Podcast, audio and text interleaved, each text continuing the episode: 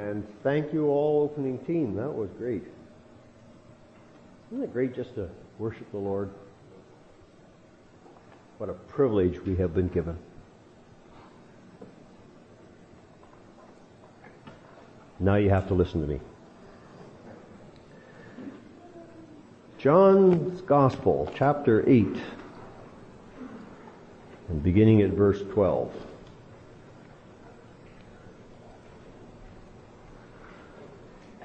One of the issues I have, and I'm sure I'm not alone here, with Bible reading is that we tend to read a paragraph or two and then neglect the context. Now the passage that Jim worked on last week kind of lends itself to that because it almost stands alone. Um, but we tend not to stop and inquire, well, why was Jesus in the temple at all? Why was he in Jerusalem? Most of the gospel accounts, if you, if you take all four gospels together, most of the gospel accounts put most of Jesus' ministry in the north, in Galilee. Why was he in Jerusalem?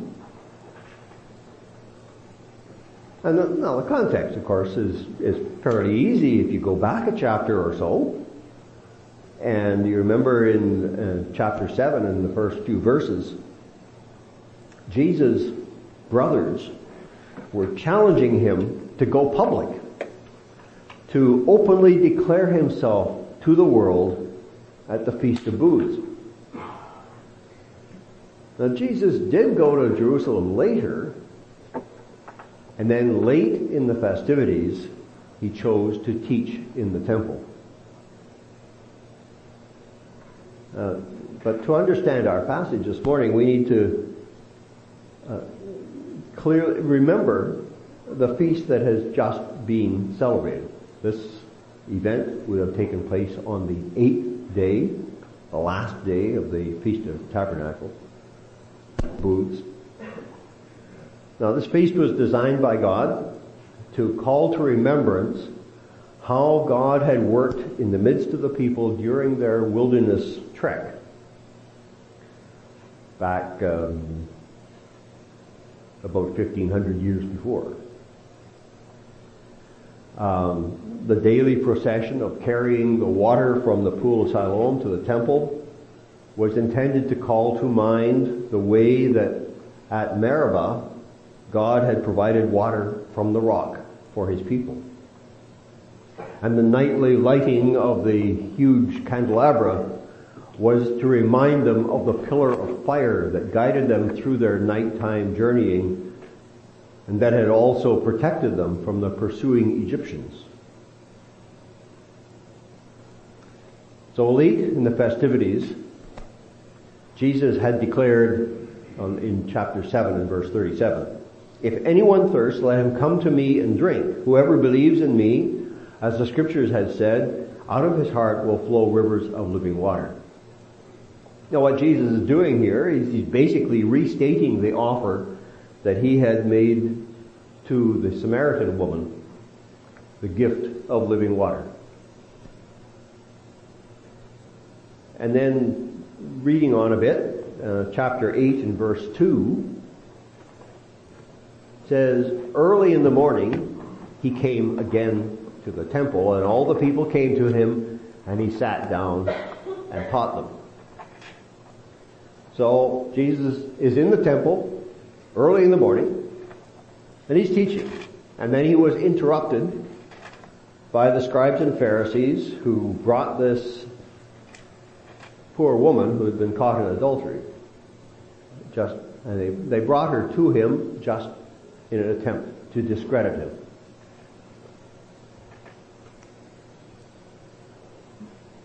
And then, verse 12. Again, Jesus spoke to them saying, I am the light of the world. Whoever follows me will not walk in darkness, but will have the light of life. So the Pharisees said to him, You're bearing witness about yourself. Your testimony is not true. Jesus answered, Even if I do bear witness about myself, my testimony is true, for I know where I come from and where I am going. But you do not know where I come from or where I am going. You judge according to the flesh. I judge no one. But even if I do judge, my judgment is true, for it is not I alone who judge, but I and the Father who sent me. In your law it is written that the testimony of two people is true. I am the one who bears witness about myself, and the Father who sent me bears witness about me. They said to him, therefore, Where is your Father? Jesus answered, You neither know you know neither me nor my Father. If you knew me, you would know my Father also. These words he spoke in the treasury as he taught in the temple. But no one arrested him because his hour had not yet come. It's almost like Jesus just picked up the thread of what he had been teaching before, the interruption. And here we have the second of the so-called I am statements of Jesus in the Gospel of John. Each of these statements um, describe Jesus and his ministry briefly in ways that are relatively easy to remember. So, for example, we have in John 6, uh, Jesus says, I am the bread of life. In John 8, I am the light of the world. John 10, I am the door and I am the good shepherd. John 11, I am the resurrection and the life. John 14, I am the way, the truth, and the life. John 15, I am the true vine. Each of these statements reveals something of the character and the ministry of Jesus. For example, when Jesus said, I am the bread of life, he's saying that apart from him, apart from an intimate relationship with him, we cannot really live. We need him. When he said, I am the door, he meant that we can't enter into the life that he came to provide for us unless we go through him. And we'll address each of these statements as we come to them during our explorations of John's Gospel. But for today, the statement that's before us is, I am the light of the world. Whoever follows me will not walk in darkness, but will have the light of life. The interruption that Jesus suffered a few minutes before serves as an illustration of what he meant.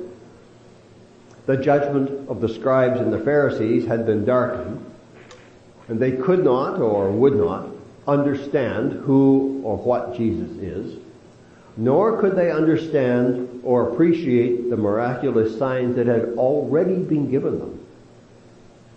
But Jesus said, I am the light of the world. Whoever follows me will not walk in darkness, but will have the light of life.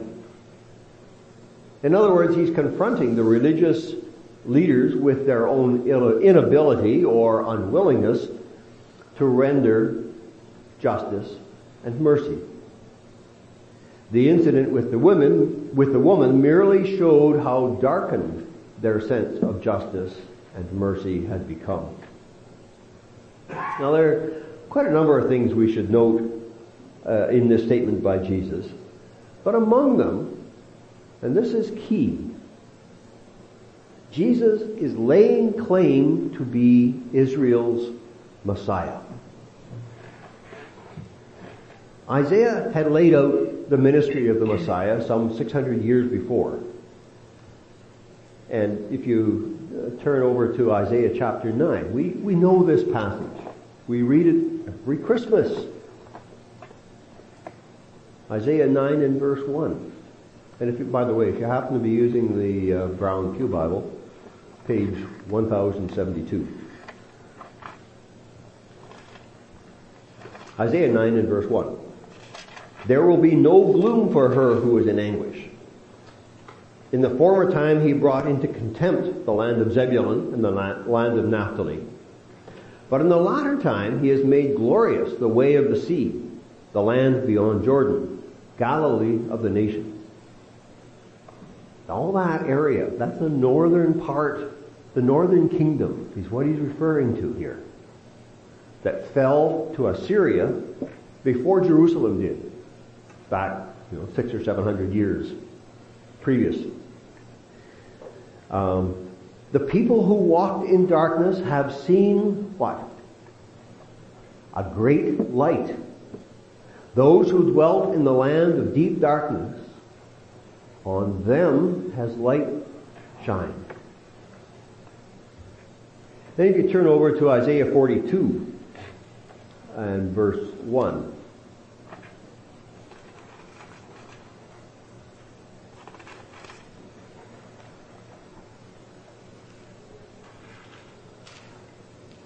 Isaiah 42 and verse 1. And I, I, this, this is a relatively long passage. Just wanted to get it into something of a context. Um, Behold my servant whom, I'm whom I uphold, my chosen, in whom my soul delights. I put my spirit upon him. He will bring forth justice to the nations. He will not cry aloud or lift up his voice or make it heard in the street. A bruised reed he will not break. A faintly burning wick he will not quench. He will faithfully bring forth justice. He will not grow faint or be discouraged till he has established justice in the earth and the coastlands wait for his law. Um, Thus says God, the Lord, who created the heavens and stretched them out, who spread out the earth and what comes from it, who gives breath to the people on it and spirit to those who walk in it. I am the Lord. I have called you in righteousness. I will take you by the hand and keep you. I will give you as a covenant for the people, a light for the nations to open the eyes that are blind, to bring out prisoners from the dungeon, from the prison, those who sit in darkness.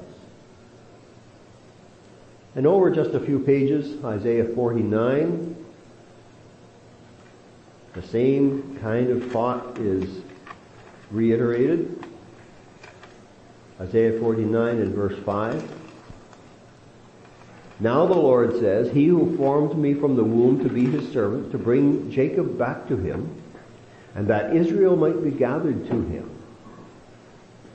I, for I am honored in the eyes of the Lord, and my God has become my strength. He says, It is too light a thing that you should be my servant to raise up the tribes of Jacob and to bring back the preserved of Israel.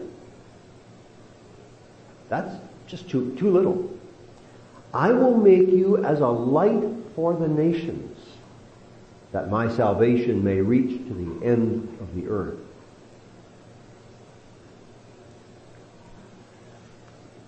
Clearly, Isaiah saw the Messiah and described him as the light. And when you look through the Old Testament, you just take a, you know, do a search or pick up your concordance or whatever, and you look at the word light, you discover that it's one of the favored descriptions of the Lord God. For example, Psalm 27:1. The Lord is my light and my salvation. Or, it, or Psalm 43. Send out your light and your truth. Let them lead me. Let them bring me to your holy hill. Now, light is also a favorite description of the Old Testament scriptures, especially of the law, the, the uh, first five books or so. So in saying that when Jesus said, I am the light of the world, he was saying not only is he uh, Israel's Messiah, he is the Lord God, and he is equal to or superior to the Old Testament scriptures. No small wonder the religious authorities were upset because to them this was rank heresy. But in speaking of God as the light, the scriptures consistently present that light as the light of reason and moral responsibility. And I think this is what, why Jesus said this at this point, having just dealt with this woman.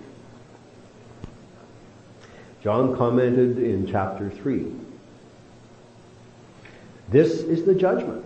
The light has come into the world and people love darkness rather than the light because their deeds were evil. For everyone who does wicked things hates the light and does not come to the light lest his deeds should be exposed. But whoever does what is true comes to the light so that it may be clearly seen that his deeds have been carried out in God. But Jesus didn't stop there. He didn't merely say, I am the light of the world. That's important, but there's a lot more. Jesus said, I'm the light of the world. Whoever follows me will not walk in darkness, but will have the light of life. Think about that. Whoever. It's wide open. In Isaiah's prophecy, God had promised that the Messiah would be for all nations. That's not just the Jews, it's also for Gentiles, for us. The Pharisees at that time generally held that you had to become, a Gentile would have to become a Jew to enjoy the benefits of a covenant relationship with the living God. But Jesus simplified the whole thing. All that is required of us is that we follow Jesus. So Jesus said, whoever follows me. The point is that it's not enough to know about Jesus. Not enough to give intellectual assent to the facts about him, about his death and resurrection. There has to be an active participation in his life. Similar to the way the first disciples of Jesus followed him. Deliberately and intentionally learning his ways and then doing and speaking as he did.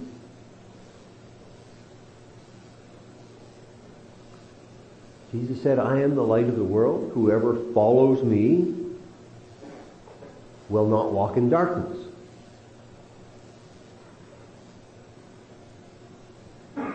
Be in fellowship with Jesus requires an attitude of repentance on our part. We simply don't have it altogether. We don't have all the answers.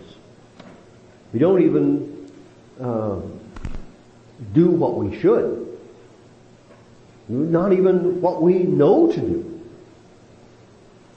But as we learn of Jesus, as we live in fellowship with Jesus and His people, we begin to spend a little more time in, of, a little more of our life in conformity to His holiness, and begin to spend a smaller and smaller fraction of our time in the darkness of sin.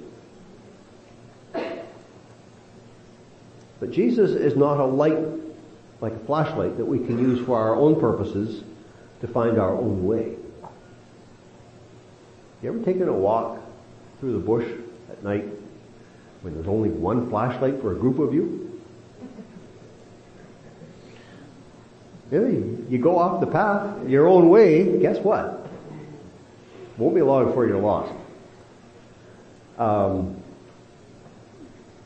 so we can't use Jesus for our own purposes. He's the light that we need to follow. He's lighting our path so that we are not in darkness, so that we can go His way.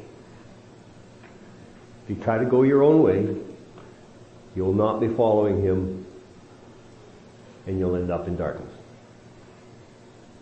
Now this is a momentous claim on the part of Jesus.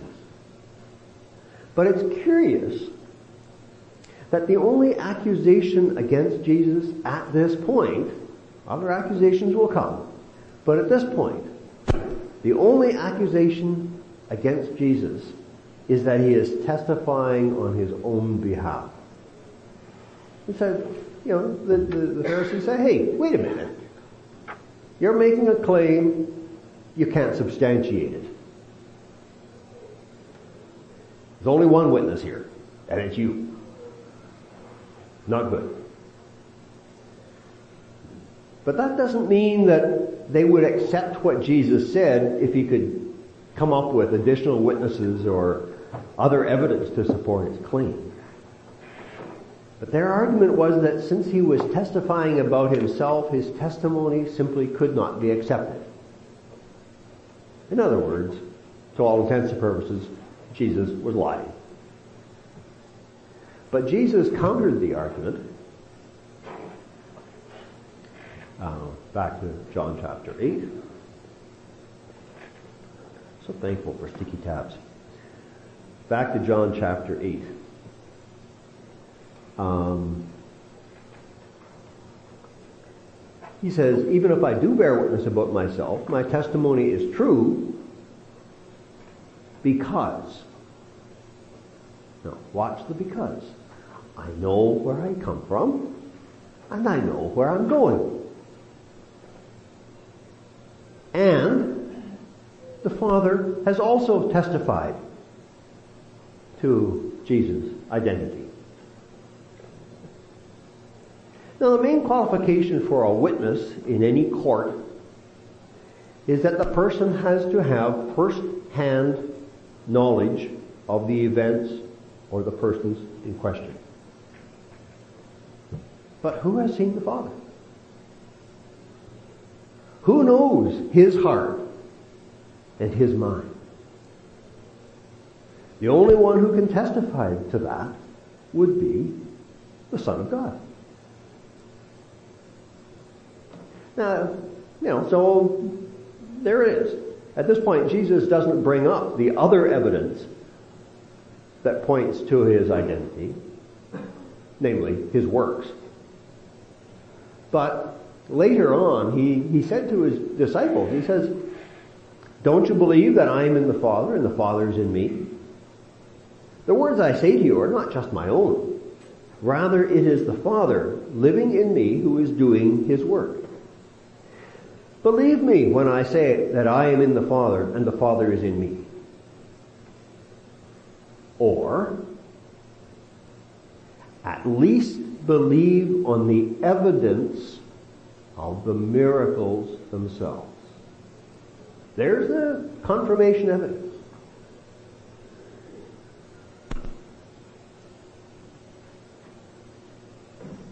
Then the Pharisees questioned him further about and, and I think this is a pretty sarcastic statement. Now, there, in John's Gospel, there is no birth narrative. Okay? John assumes that his readers already know Luke's Gospel, where it, Luke carefully laid out the virgin conception of Jesus. But what was publicly known was that somehow Jesus was conceived before she was married, or yeah, Jesus was conceived before Mary was married. So the statement, I think, comes out something like this. Oh yeah, and where is your father? Okay. Joseph was known to, to, to have been dead for several years by this point. So Jesus doesn't have an earthly father he can call on. So this was a slap in Jesus' face. Because it implied that because Jesus had been conceived out of wedlock, therefore he had no social standing, he had no basis upon which he should be heard.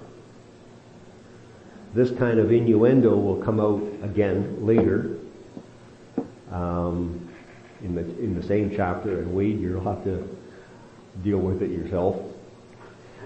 Um, but you know, it's there. It's there. It's the assumption that because Jesus was conceived before Mary and Joseph were married, he's illegitimate, never mind, throw him away. In response, Jesus makes an interesting claim. He said, You know neither me nor my Father. If you knew me, you would know my Father also. In other words, if you spent the time to get to know me, if you would put aside your bias and your prejudice against me for a bit, you might come to realize who I am.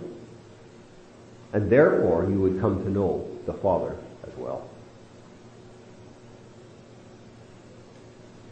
And continuing the discussion, Jesus makes an interesting and I find a frightening statement. Verse 21. Let's just read the, the rest of our passage. So he said to them again, I'm going away, and you will seek me, and you will die in your sin. Where I am going, you cannot come. So the Jews said, Will he kill himself, since he says, Where I am going, you cannot come? He said to them, You are from below, I am from above. You are of this world, I am not of this world. I told you that you would die in your sins, for unless you believe that I am he, you will die in your sins. So they said to him, Who are you? Jesus said to them, Just what I have been telling you from the beginning. I have much to say about you and much to judge. But he who sent me is true, and I declare to the world what I have heard from him. They did not understand that he had been speaking to them about the Father. So Jesus said to them, When you have lifted up the Son of Man, then you will know that I am he, and that I do nothing on my own authority, but speak just as the Father taught me. And he who sent me is with me. He has not left me alone, for I always do the things that are pleasing to him. As he was saying these things, many believed in him.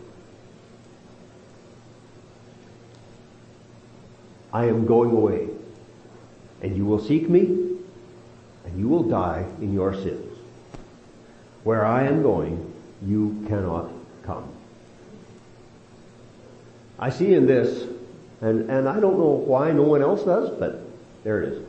I see in this an echo of the vision that Ezekiel saw just before the destruction of Jerusalem by the Babylonians in 586 BC. In that vision, it's recorded in Ezekiel 10 and 11 if you want to read it later.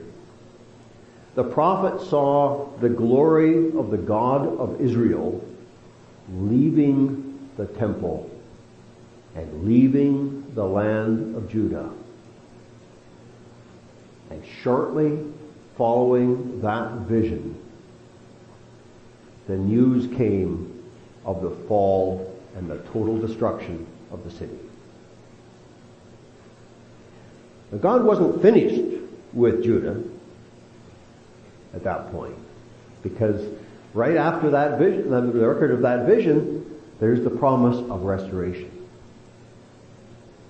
But he removed his protective covering presence from the city so that the Babylonians could come in and do their task. And now Jesus is saying to the religious leaders that he who clearly claimed to be God himself, he was leaving. And they would search for him unsuccessfully and ultimately die in their sin. Uh, didn't, Jesus didn't say when he was leaving. But about 40 years later, Jerusalem no longer stood. The Romans had come in and totally destroyed the city again. The response of the Pharisees is again sarcastic. Because they proposed that the only way that Jesus could go somewhere that they couldn't follow was if he killed himself, if he committed suicide.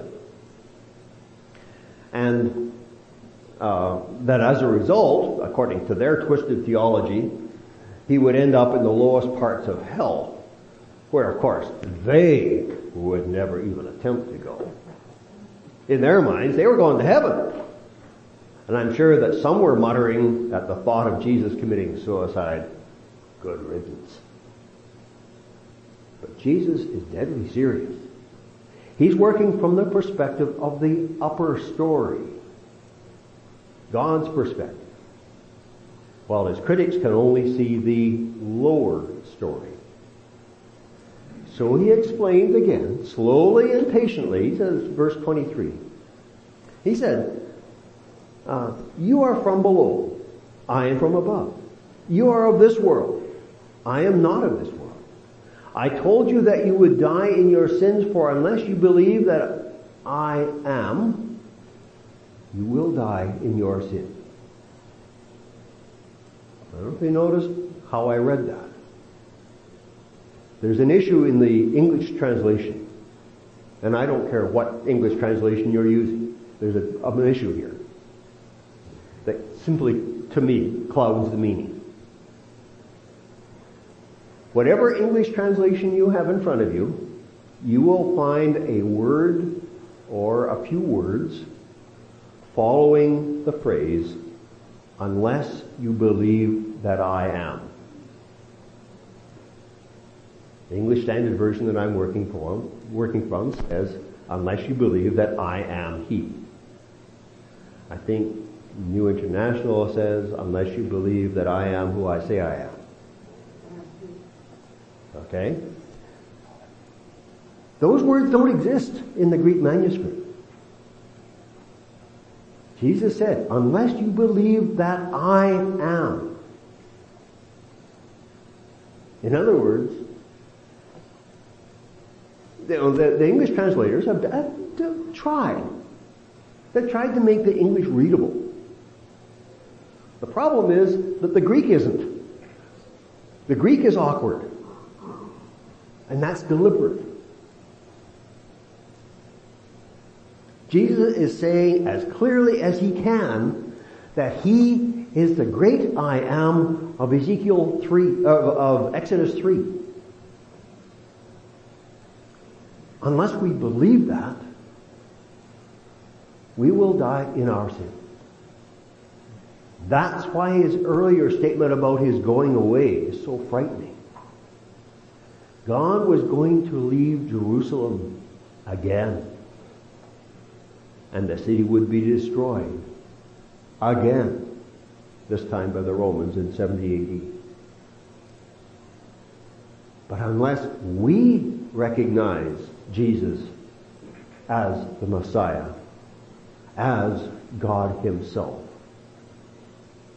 there is no salvation. Sorry, folks. There is no other way. There is no salvation at all, ever. The leaders continue not to understand what Jesus is saying. Now, to be fair, it must have been hard to set aside the traditional interpretations of scripture and to realize that this uncultured Galilean is in fact the Messiah for whom they had been waiting for centuries.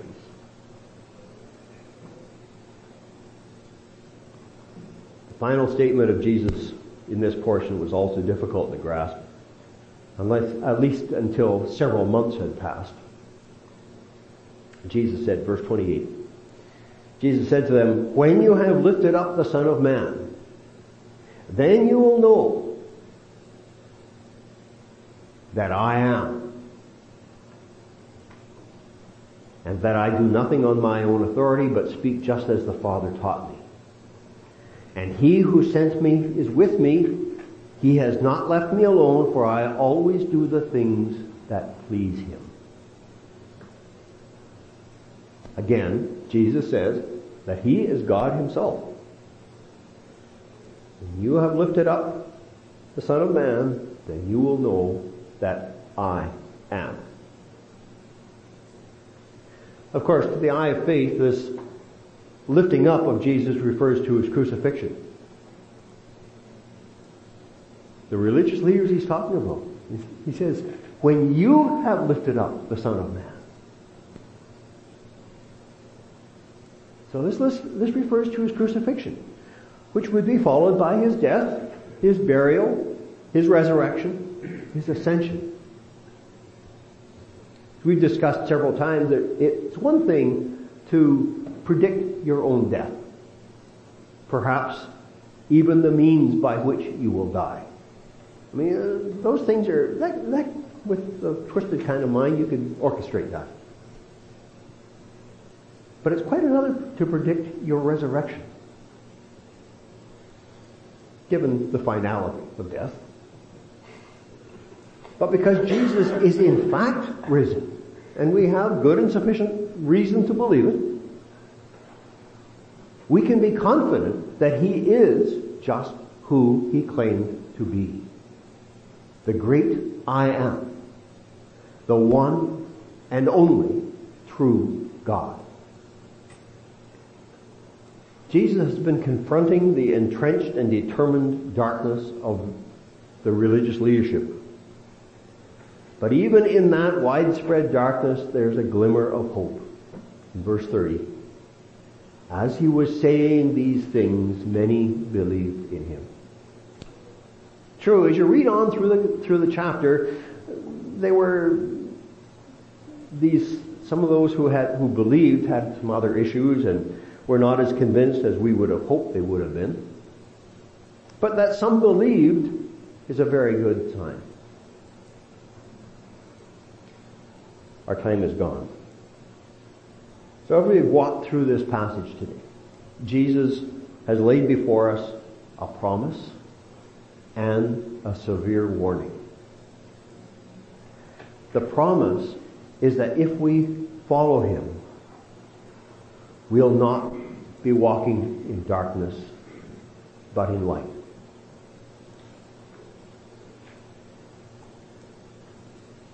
Now it, it takes, for most of us, it took some event, some situation for us to set aside the tendency that's inbred in us to want to do things our own way and to recognize our own sinfulness. It's not easy. It's not easy for any of us to acknowledge that without outside help, we simply cannot make it. We need a Savior. But as the prophet Amos asked, do two walk together unless they have agreed to meet? Well, is it possible? Can you take a walk with anyone without having agreed to meet somewhere at some time? Jesus is awaiting your decision, your choice to meet with Him and to begin to walk with Him. But remember, He's not about to change His requirements. He's not going to change His direction. We walk with Him only on His terms. And that requires that we choose His way, His path, any side trips into sinful thoughts and behaviors only end up in darkness. They'll jeopardize our relationship with Him. That's the promise. That's the hope. But the warning is this, and it, it leaves us with no wiggle room, no middle ground. Unless we are prepared to acknowledge that Jesus is God, Sorry, folks, there is no salvation. His death on the cross is of no value unless he is God the Son, who chose to take my sin, your sin, on himself. Now, it's true that there are those who, in their ignorance, do not believe that Jesus ever claimed divinity, but he could not have been more direct. His first hearers certainly understood what Jesus was saying. They just rejected it. So the question is, do we understand and receive what Jesus was saying? Do you? Do you recognize Jesus as the only begotten Son of God, as God the Son, as the only sufficient Savior, as the Christ, as your Lord? Because without that confession,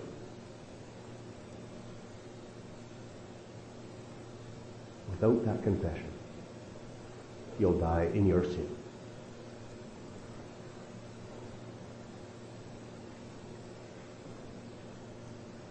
There are quite a number of people here who would love to talk with you. Love to explore this further with you. But let's pray for now. Father, we do thank you. Thank you that you have made a way. And that that way is accessible to us. Thank you, Lord, for Jesus. Thank you for sending your beloved Son, that he should take our sin upon himself, that he should die in our place, that he should be raised from the dead, that even now he is interceding for us at your right hand. Thank you, Father. Lord,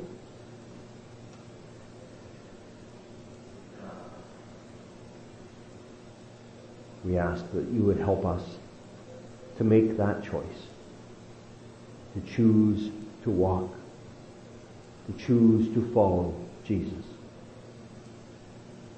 more faithfully,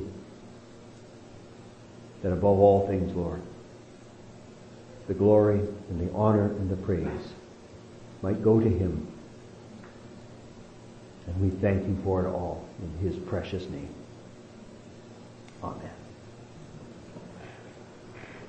Now I know there was a, a song prepared, but I think we're sufficiently over time. We'll have to pass.